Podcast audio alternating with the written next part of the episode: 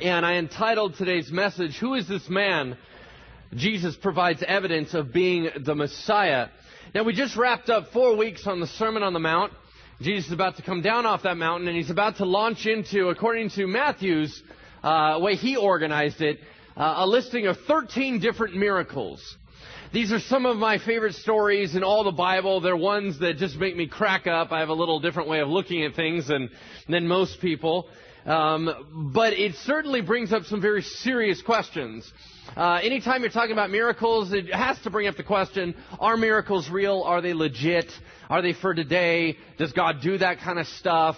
And you really have to wrestle with what you think they are and why God is doing that. Um, you guys got, we ran out of Bibles, we got a couple more. All right, we, we ran out. Sorry, guys. Um, what's that? Oh, there's one more Bible running over here. Can you bring it up front? Thank you. There's a couple more that are needed. Now, we are going to cover eight of the 13 miracles, and when you're sorting this stuff out, if you don't understand why God is doing what He's doing, why Jesus is doing the miracles that He's doing, you're going to leave with some very bogus notions about who God is. For example, you're going to hear Him heal a blind guy, or you're going to see him heal the paralyzed guy, or he's going to heal the leper guy, and yet you have a hurt in your life, and God's not doing a miracle there. And you're going to walk away and go, well, clearly God loves some people and doesn't love other people. Or clearly Jesus loved that guy a lot, and he doesn't love me at all because he's not responding to my need. That is absolutely incorrect. Miracles as I define them, are, you could say, when a supernatural force comes from outside our closed system and alters our world, or put a Christian spin on it, when God reaches from the outside and begins to work in the inside and something is changed. When that occurs in the Bible, there's a reason why these are recorded.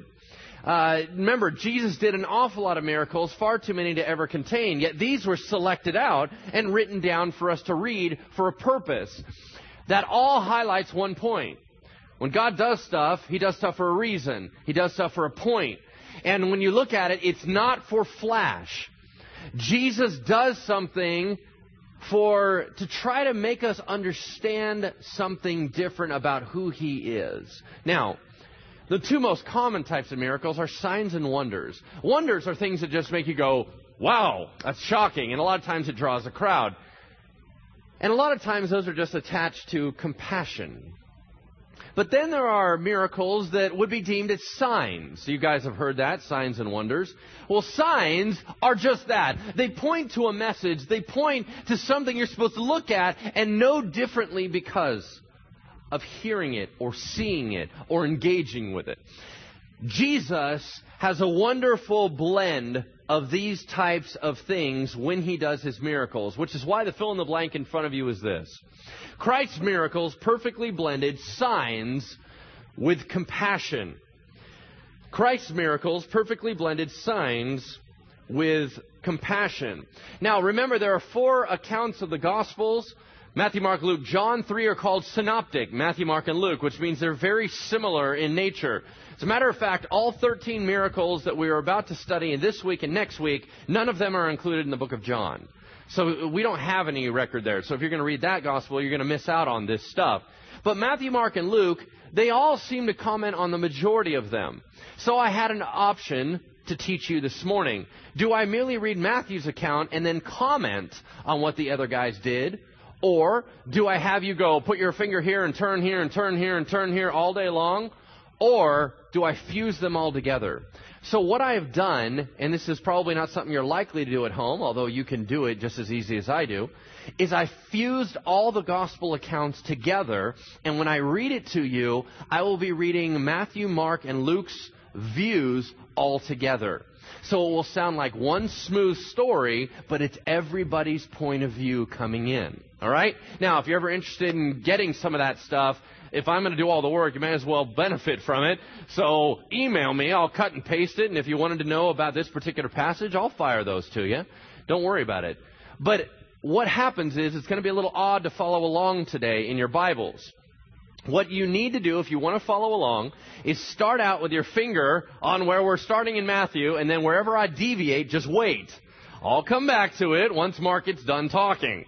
Then we scoot on over and then Luke goes off, alright? And then you gotta wait till he comes back and then you keep going and you will see that all of them are included. Now, the great question in my mind that I would love to take some of you that go, well, I've already heard these stories, I'm going to check out. I want to I want to kind of blow your mind on one question here for a moment. Not only do you got to go through these stories and ask, what is Jesus' point in doing the miracle? But I want you to ask yourself this question. Is this God doing it? Or is this a fully surrendered human being doing it? You go, what are you talking about? Well, Jesus is God man. And when he set aside the perks of his Godhead in Philippians 2, what did he set aside? And why do these miracle stories use phrases like, and there was power for him to perform miracles? Why does God need power to perform miracles? It'll say different things. He didn't do very many miracles there because of their lack of faith. Things like that. You'll hear these really weird things. It'll say when the lady touched him, power went out from him. Or it'll say things like Jesus withdrew in exhaustion. Does God get exhausted? My purpose in bringing that to you is very simply to ask you this. Is this something that a sold out believer can do with God's power. And he set us an example. And he said, Greater things than these will you do. Is he setting us an example, and are we an awful embarrassment to the power that is available? Or is this flat out God, and you will never be God, and you can never do these types of things? You go, well, Lance, are you trying to say that what human beings can do this? You got to remember this. The disciples when Jesus empowered them and stepped out, did almost every one of these miracles all over again. Other people in the Old Testament have raised people from the dead. That is not new because God has always been God and it's always been only Him. Doesn't matter who it's going through. It's always been God's power. But I want you to take it one level deeper and start trying to figure out what God is telling you through these messages, through these individual stories. They're not just stories for you to go, wow, that was neat, and give it a little clap. You're supposed to be amazed. You're supposed to know your Jesus more. And you're supposed to think much deeper because you engage with the Word of God. All right? So let's dive into this. Turn with me to Matthew chapter 8, verse 1, page 686 and the Bible's handed to you. Matthew chapter 8, verse 1. As I said, it might be a little awkward to follow along. Some of you may just close your eyes and listen as I begin the account. So let's go ahead and pray for the word right off the bat, and we will begin. Heavenly Father, would you open up our eyes that we may spiritually discern what you're trying to share with us? That, Lord, I know it's so much more than a story. I know it's so much more than a history lesson. I know that this has everything to do with life and godliness that we need to understand and know. I pray right now, Lord, that we would be your people in the moment, that as you want to move on earth, that we would be your hands and your feet to accomplish kingdom purposes. We submit ourselves to you and we ask that you would transform us before we leave. In Jesus' name we pray. Amen.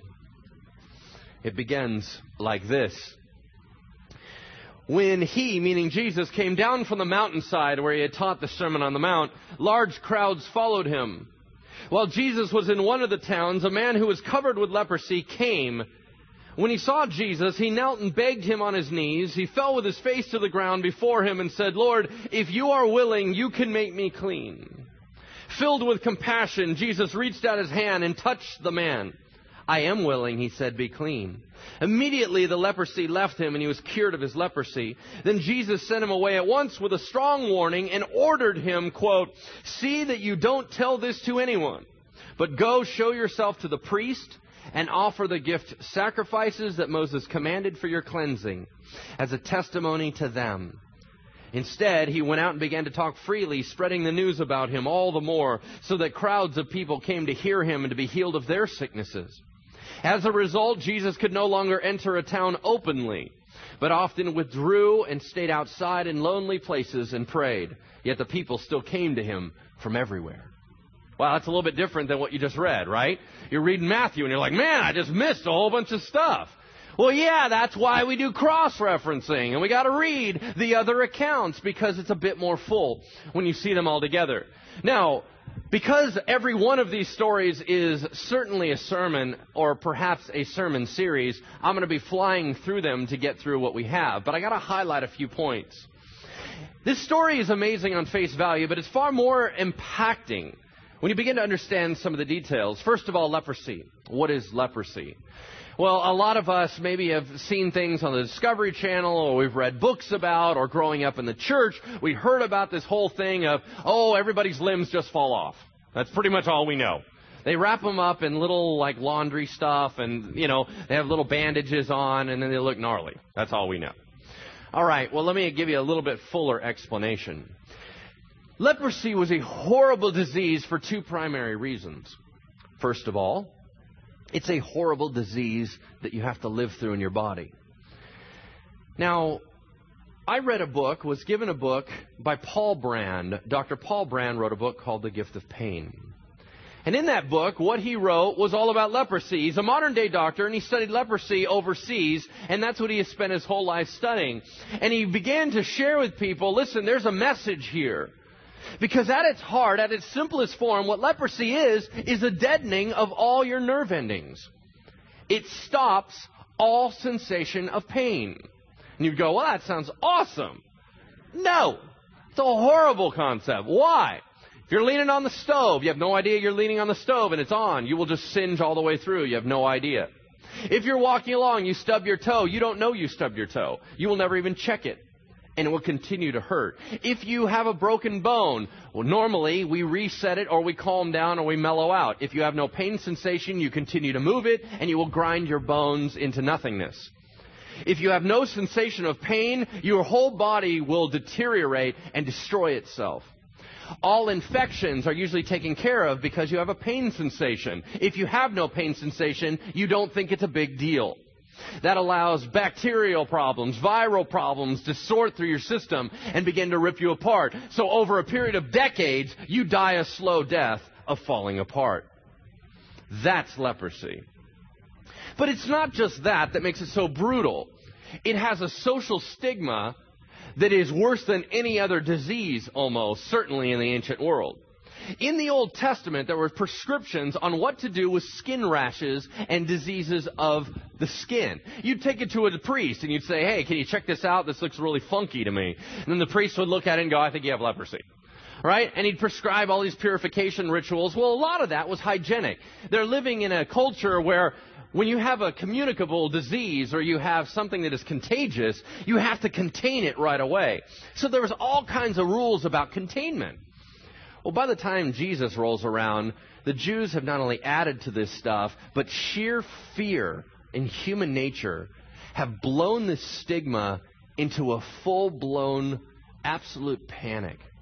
Thus, you have lepers cast out into leper colonies. You guys know what I'm talking about? Leper colonies are where only lepers can hang out. They're not allowed in the city. As a matter of fact, you had written rules in the Mishnah and the Talmud, the Jewish writings, specific, very long rules on what you could or could not do as a leper.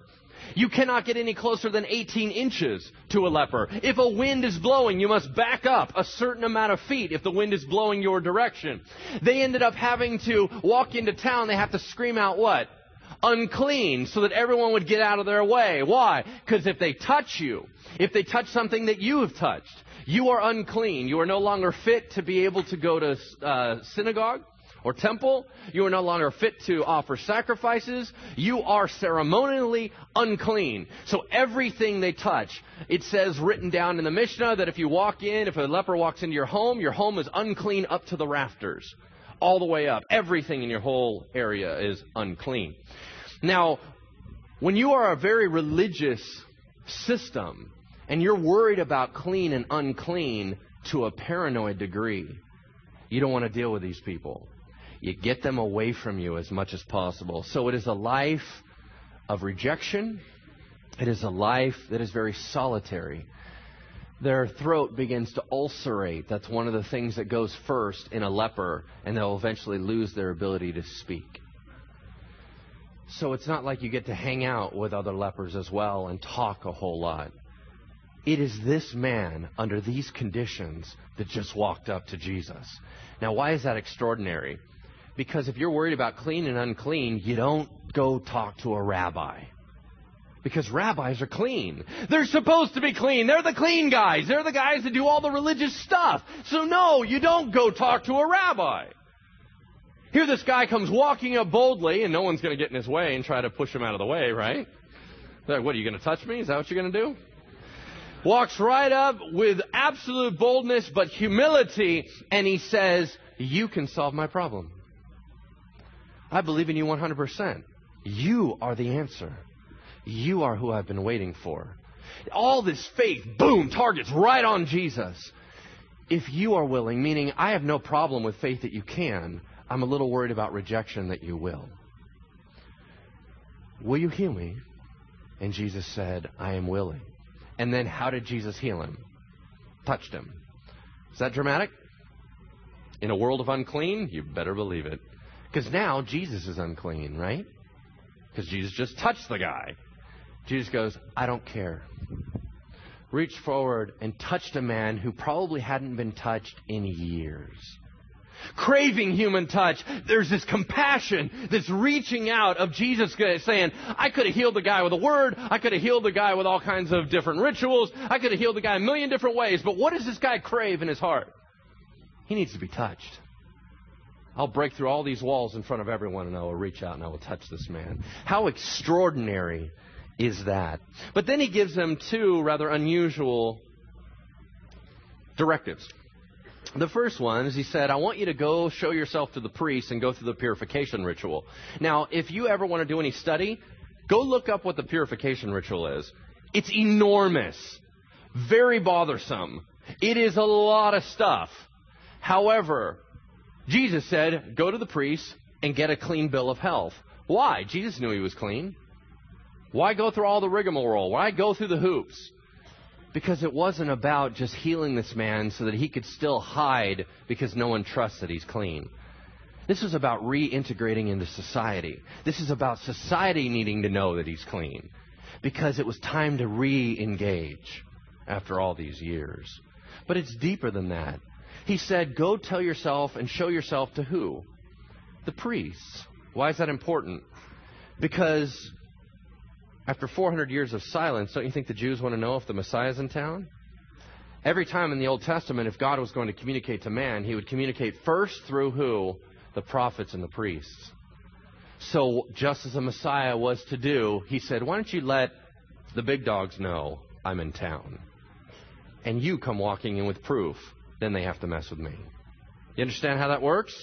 All right. Then the second directive that he gave him that was really unusual is he said, Don't tell anybody about it. Really? You're going to keep that quiet? The most incredible thing that ever happened to you. Why did Jesus do that? That's almost mean. You go, well, you're kind of crushing his joy.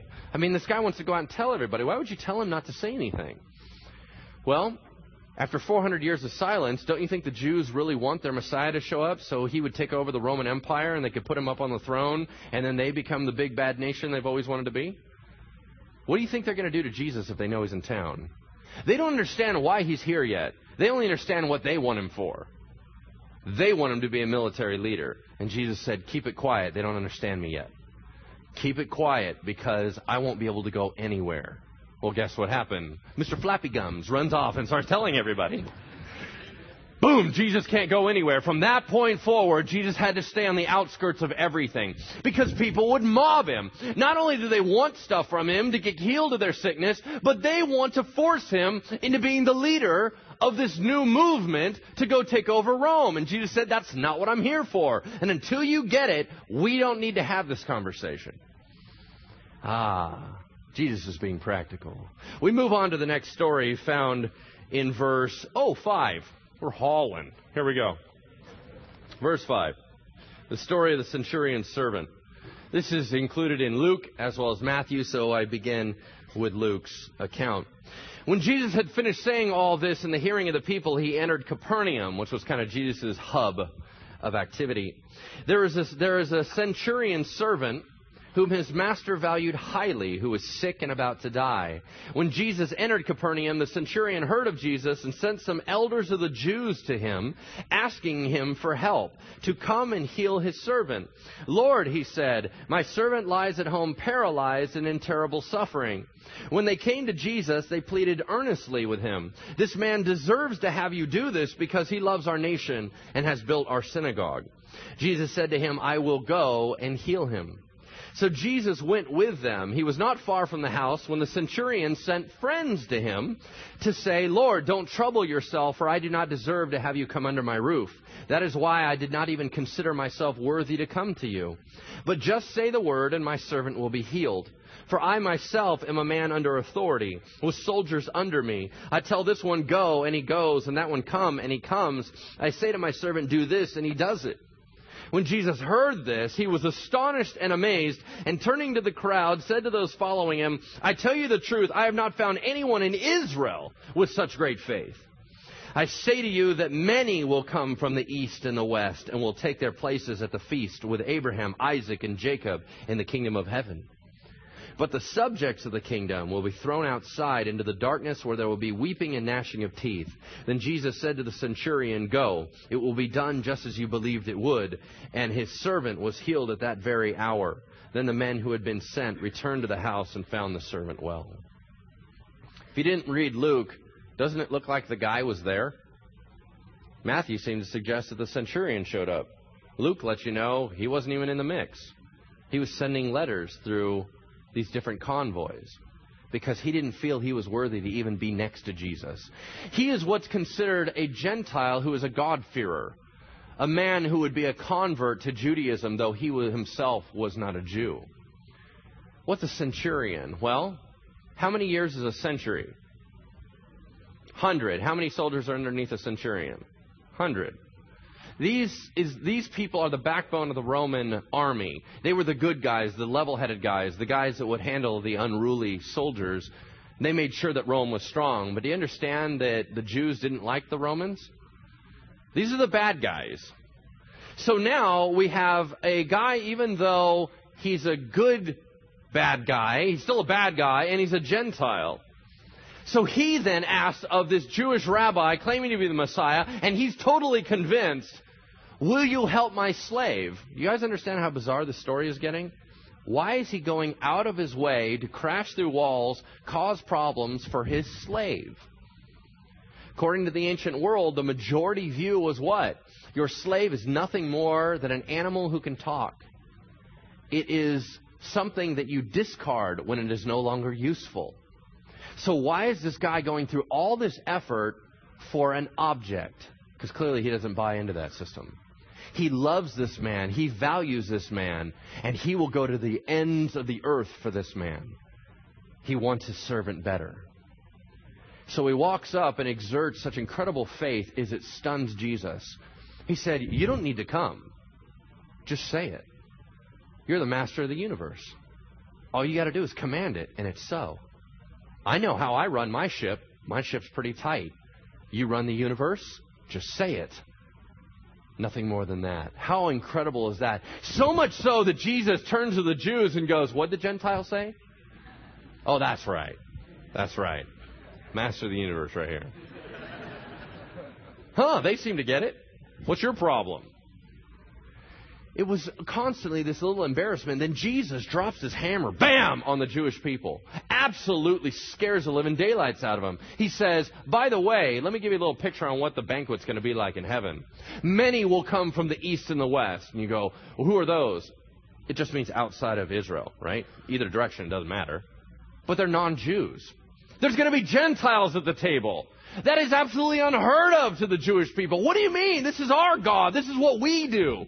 This is our little banquet. No, they're not going to be there. He said, not only are they going to be there, but a bunch of you are not going to be there. You will be cast out and thrown where there's weeping and gnashing of teeth. Boy, that must have sent shockwaves. And these people are thinking, but I thought you were our guy. I thought you're our champion. What are you doing? It's interesting because you remember when Joshua was about to uh, attack Jericho and we had the commander of the army of God walk up to him, and Joshua saw him a sword in his hand. He said, Are you on our team or their team? What did the commander of the army of God say? I'm not on anybody's team. Question is, are you on my team, really? Same exact thing right here. Let's jump to the next story. We pick it up in verse 14. There's three individual miracles that occur here, or at least types of miracles or categories. Verse 14, Mark says, begins it this way. As soon as they left, they went with James and John to the home of Simon and Andrew. They were brothers. So Simon Peter had a brother named Andrew who lived with him.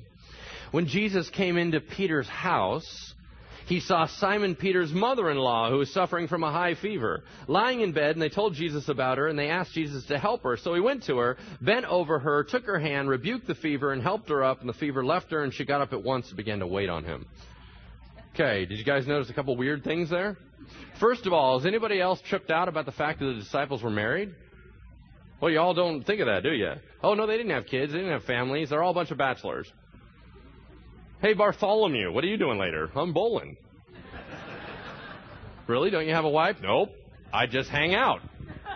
I mean, that's how we always picture it. No, no, no, no, no. A number of these guys had wives. As a matter of fact, right here, they were living in a house where he had his mother-in-law staying with her. Now, tradition says that his wife was just as hardcore as he was.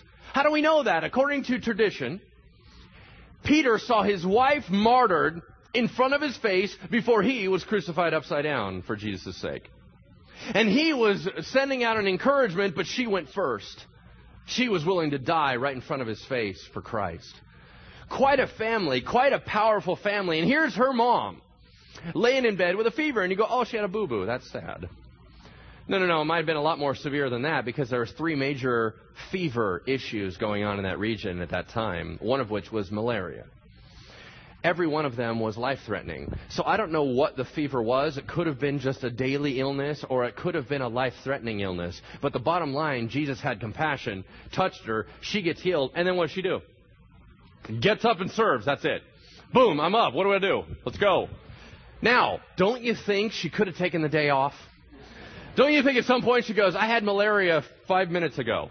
I'm going to go ahead and just kind of kick back here, watch a little Oprah. Okay, the deal is, is this not a commentary that we get saved of our sins? We get healed from all our iniquity and, and, and horrible depravity that is in our bodies, and when we get saved, we don't do anything. She gets saved, she gets healed of one thing, and immediately, boom, she's right in the service of God. And she said, let's go. That's why I've been healed. Let's do this. Come on, let's go do something for the kingdom. And she's immediately right on task. What an incredible woman. It picks it up right here. That evening, when the sun was setting, and after sunset, the people brought to Jesus all the sick and demon possessed.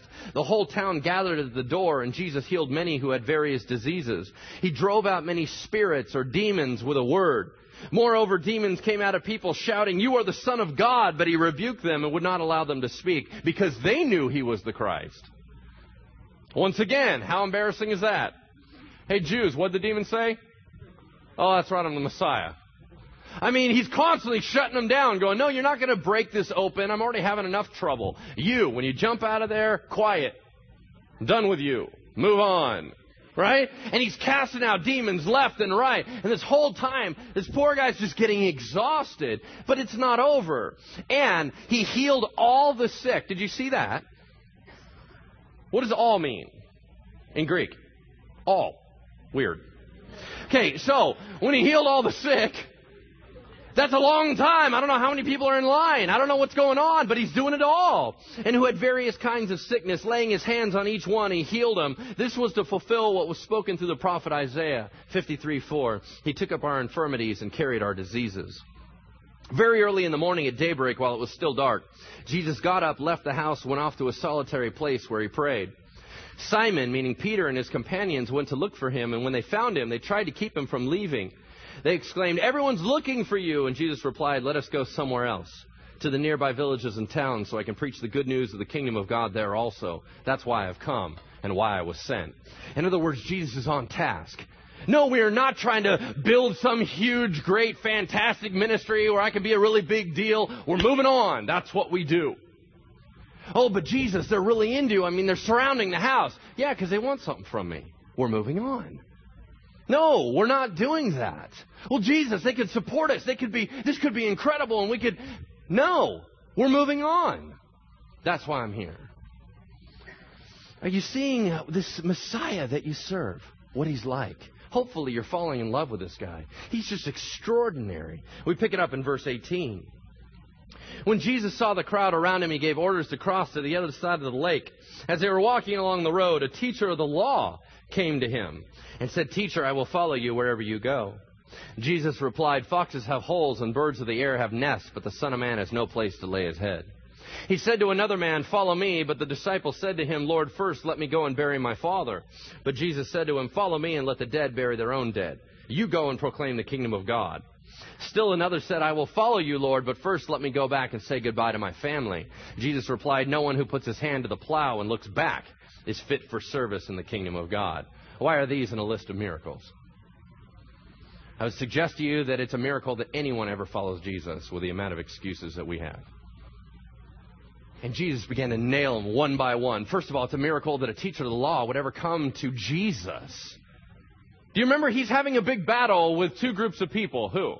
The Pharisees and the teachers of the law. They're the enemy here. This is this big battle over these things. Yet one of their guys just totally caves and says, You are definitely the Messiah. I'm on the wrong side. Can I follow you? Jesus shoves him back and says, I don't think you get it. I don't think you understand how difficult this is. This is real life, boy. We are not messing around. You follow me, you will likely die a horrible, bloody death. That's what I'm going to promise you. What you want to know? Oh, is it is it cushy? Is it nice? Is it easy? No, it's exhausting and it's brutal, and I'm only going to do it for about three years. Figure it out before you come with me. Then, sure enough, he tells another guy, "Hey, you, follow me." Well, hold on, let me go back and bury my father. And then all of a sudden, Jesus sounds so cold and so mean.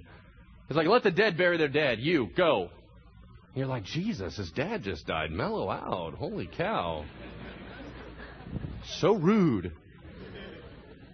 First of all, that's a phrase, and the phrase means when my dad passes away, the whole estate is going to be transferred over into my name, and I have an awful lot of responsibilities to the families, to the greater family, to make sure everything is managed and organized out. So I don't know when dad's going to pass away, but the whole point is I have way too many responsibilities here. I can't do that. And Jesus said, Really? How about leaving the world with the world? Can we move on now? And then, sure enough, the last guy says, What? Let me go back and say goodbye to my family. And Jesus said, Really? We're already turning around and we're looking back? Is that what we're doing?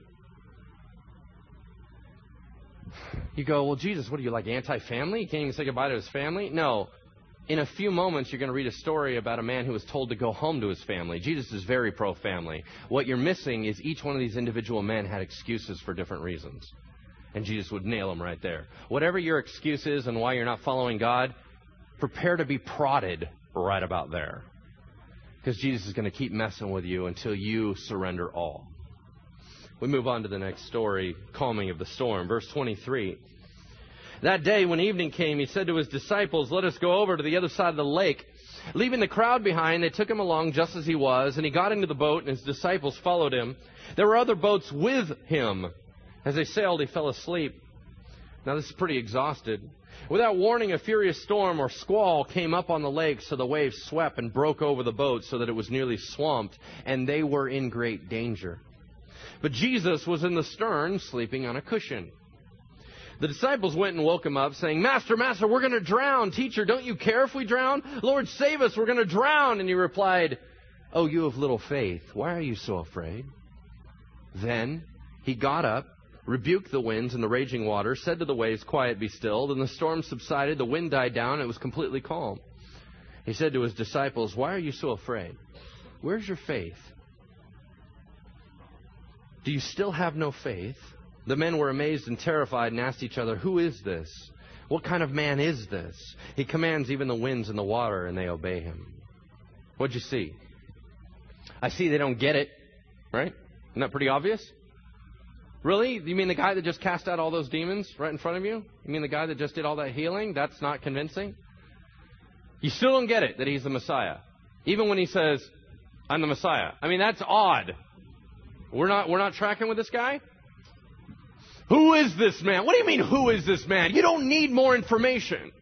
You got rebellion in your heart. That's a problem. You don't want to surrender. That's your problem. If you're examining Christianity and you've heard all this stuff and all you can do is think of more reasons why you don't want to follow God today, grow up. Figure it out. We don't have all day. See, here's the deal. You gotta sort it out in your mind. Because you're always gonna have excuses. There's always gonna be more that you want to know. There's always gonna be more information that you're gonna demand. You want more proof. I don't know how much more proof you want. So Jesus is supposed to do an individual miracle that is effective for every individual person for them to come to him. Who is God? You or him? We expect and demand so much on God. That is not who we are. That's not who he is. Sometimes we got to make the call. You look at this story and there's a couple things that are really unusual. First of all, there's more than one boat. Did you see that? How weird is that? I don't even remember reading that. There's other boats. So all of a sudden the storm comes on, you always assume it's their little boat hanging out in the middle of the lake. No, there's a bunch of boats. Well, they don't have a Jesus sleeping in their stern. So this wind comes up, bam, bam, starts ready to kill everybody, and they're like, I hope the Jesus boat gets it right, because we're in trouble. We got no one to yell at, right? Sure enough, what do they start doing? Every time things don't go well in our lives, we begin to attack God's character right? Teacher, you don't care about us. You don't care if we drown. And we just start insulting him over and over and over. And he's like, hold on a second. Why are we going there just because you're scared? Why is it suddenly that I don't love you? Why is that your first reaction? And here's the funny part about it. He says to them, Why are you so afraid? Oh, you have little faith. And then the next sentence says, Then he got up. So, in other words, the whole time he's laying on the cushion. And he's like, You don't have any faith. You're bugging me. And now I'll get up. And then he gets up and he goes over and he starts calming the things down. He walks out and says to the wa- to the waves, "What? Mellow." The waves are like, "Sorry." And he's kind of calmed down, you know. I mean, this is an amazing story. And everybody seems to lose sight. In just a few chapters, we're going to see Peter walk on water. And the minute he begins to sink and he looks at the waves, he panics. Really? Right after you just saw him calm the waves? Come on! That's human nature. That's us. So slow to grasp it. So slow to hang on. We pick up on one of my favorite stories of all time. Verse 28. I've preached on this a number of times. We begin with Luke's words, they sailed to the region of the Gerasenes, the Gadarenes, which is across the lake from Galilee. When Jesus got out of the boat and stepped ashore, he was met by two demon possessed men from the town tombs.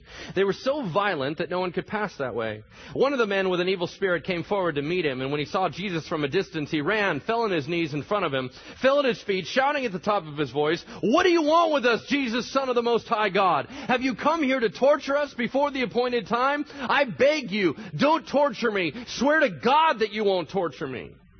For Jesus had said to him, Come out of this man, you evil spirit. For a long time, this man had not worn clothes or lived in a house, but had lived in the tombs, and no one could bind him anymore, not even with a chain. Many times it had seized him, and though he was often chained hand and foot and kept under guard, he had tore the chains apart and broke the irons on his feet. No one was strong enough to subdue him, and the demon had driven him into solitary places. Night and day among the tombs and in the hills, he would cry out and cut himself with stones. And Jesus Jesus asked him, What is your name? My name is Legion, he replied, for we are many. Because many demons had gone into him, and they begged him repeatedly not to send them out of the area or order them to go into the abyss.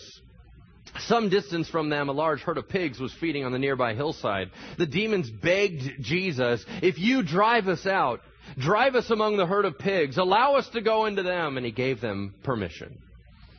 He said to them, Go, and the evil spirits came out and went into the pigs. When the demons came out of the man and went into the pigs, the whole herd, about 2,000 in number, rushed down the steep bank into the lake and was drowned. When those tending the pigs saw what had happened, they ran off and reported all this in the town and countryside, including what happened to the demons possessed men, and the whole town went out to meet Jesus. People went out to see what had happened, and when they came to Jesus, they found the man who had been possessed by the legion of demons sitting at Jesus' feet, dressed and in his right mind, and they were afraid. Those who had seen it told the people how the demon possessed man had been cured and about the pigs as well.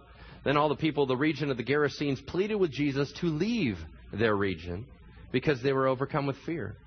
As Jesus was getting into the boat, the man who had been demon possessed begged to go with him, and Jesus did not let him but sent him away, saying, Return home to your family.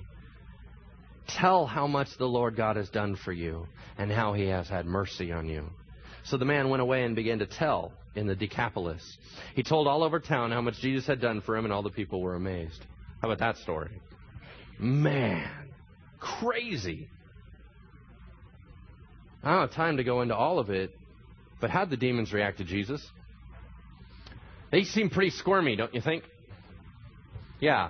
They screamed out, Are you going to torture us before the appointed time? They know they're going down. Why in the world is there so much talk about how incredibly powerful the enemy is? Oh my gosh, there's a demon in the room. Oh my gosh, there's a demon in this person. Oh my gosh, the demons are here. Wait a second, is Jesus here? Then what are we talking about? How do demons react to Jesus? They're scared to death of Jesus. He is the Almighty King. And when He walks into town, they freak out. They cannot handle being around him. Did he do a big hoopla to get them out? Was there a lot of music and dancing and getting crazy? No. He said, get out. That's it. How many soldiers are in a Roman legion?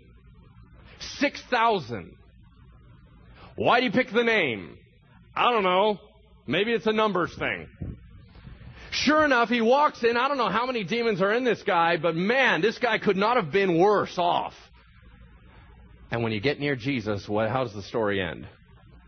Calm, in his right mind, ready to go into discipleship. That's, ex- that's amazing. Is it possible to be transformed by Christ? We are living testimony.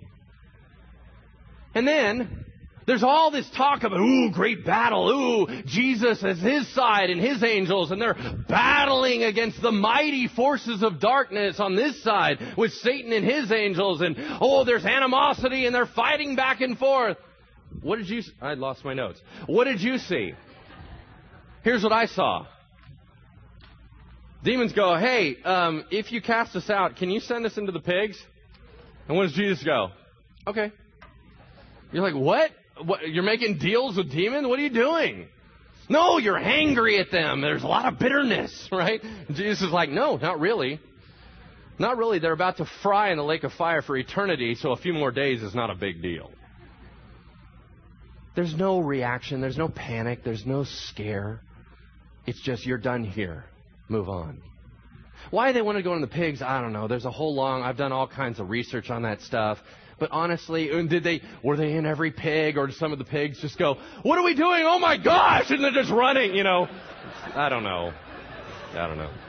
But that's probably not the point of the story. Hmm. and Jesus said, "Go home and talk to your family. They've been missing you. It's been a long time."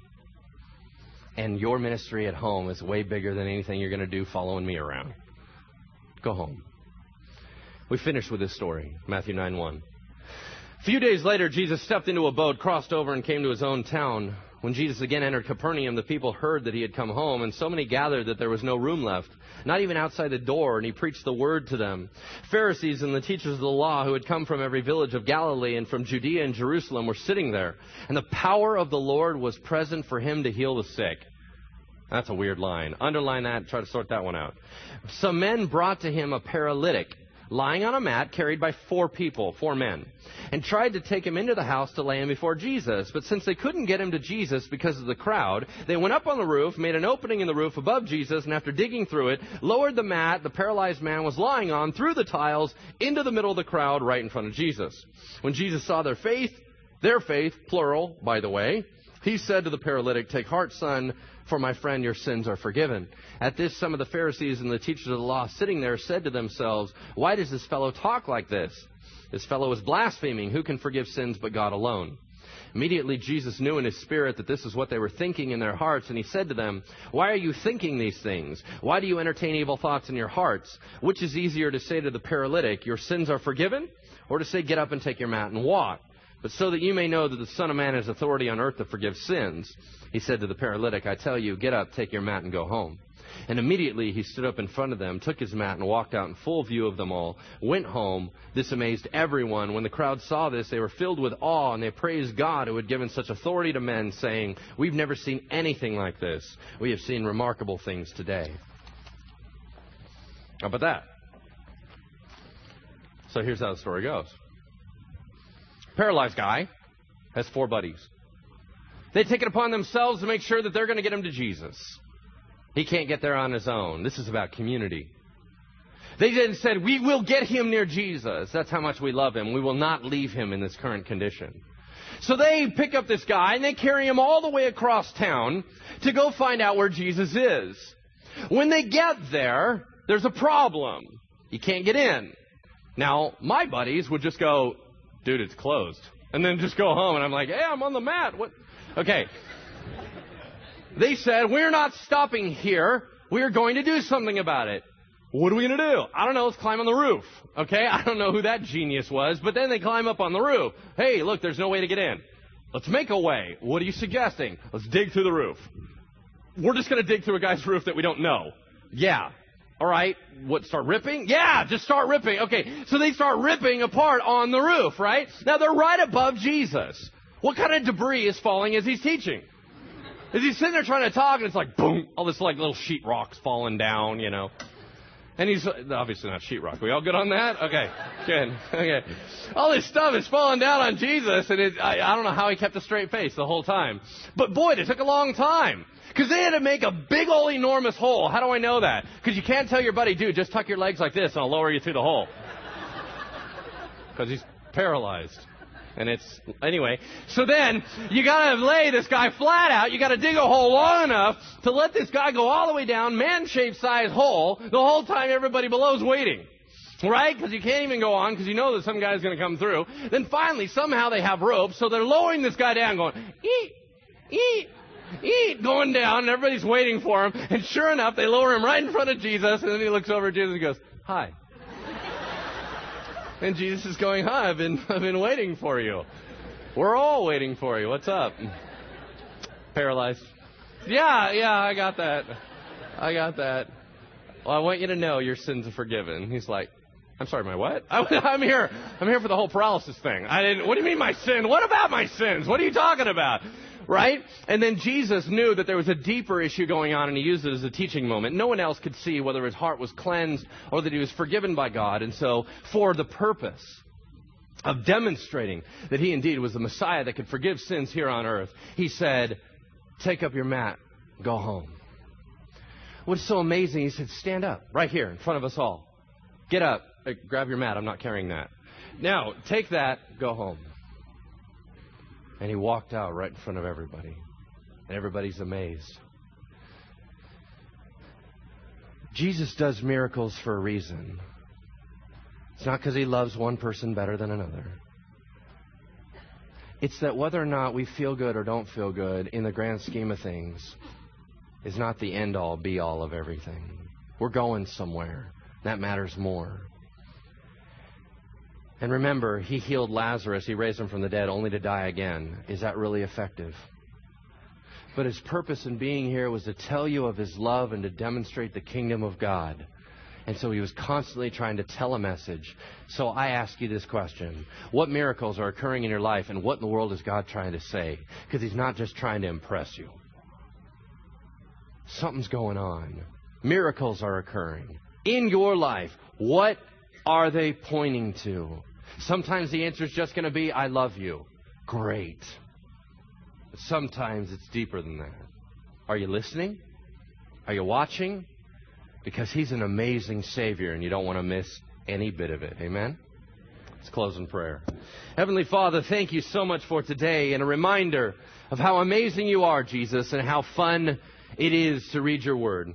I ask, Lord, that you would open up our eyes in a brand new way. And as we leave out of here and go on to baptism and talking about you and having fun together and just spending fellowship time, Lord, that you would walk with us and make us your light and salt in the earth. In Jesus' name we pray.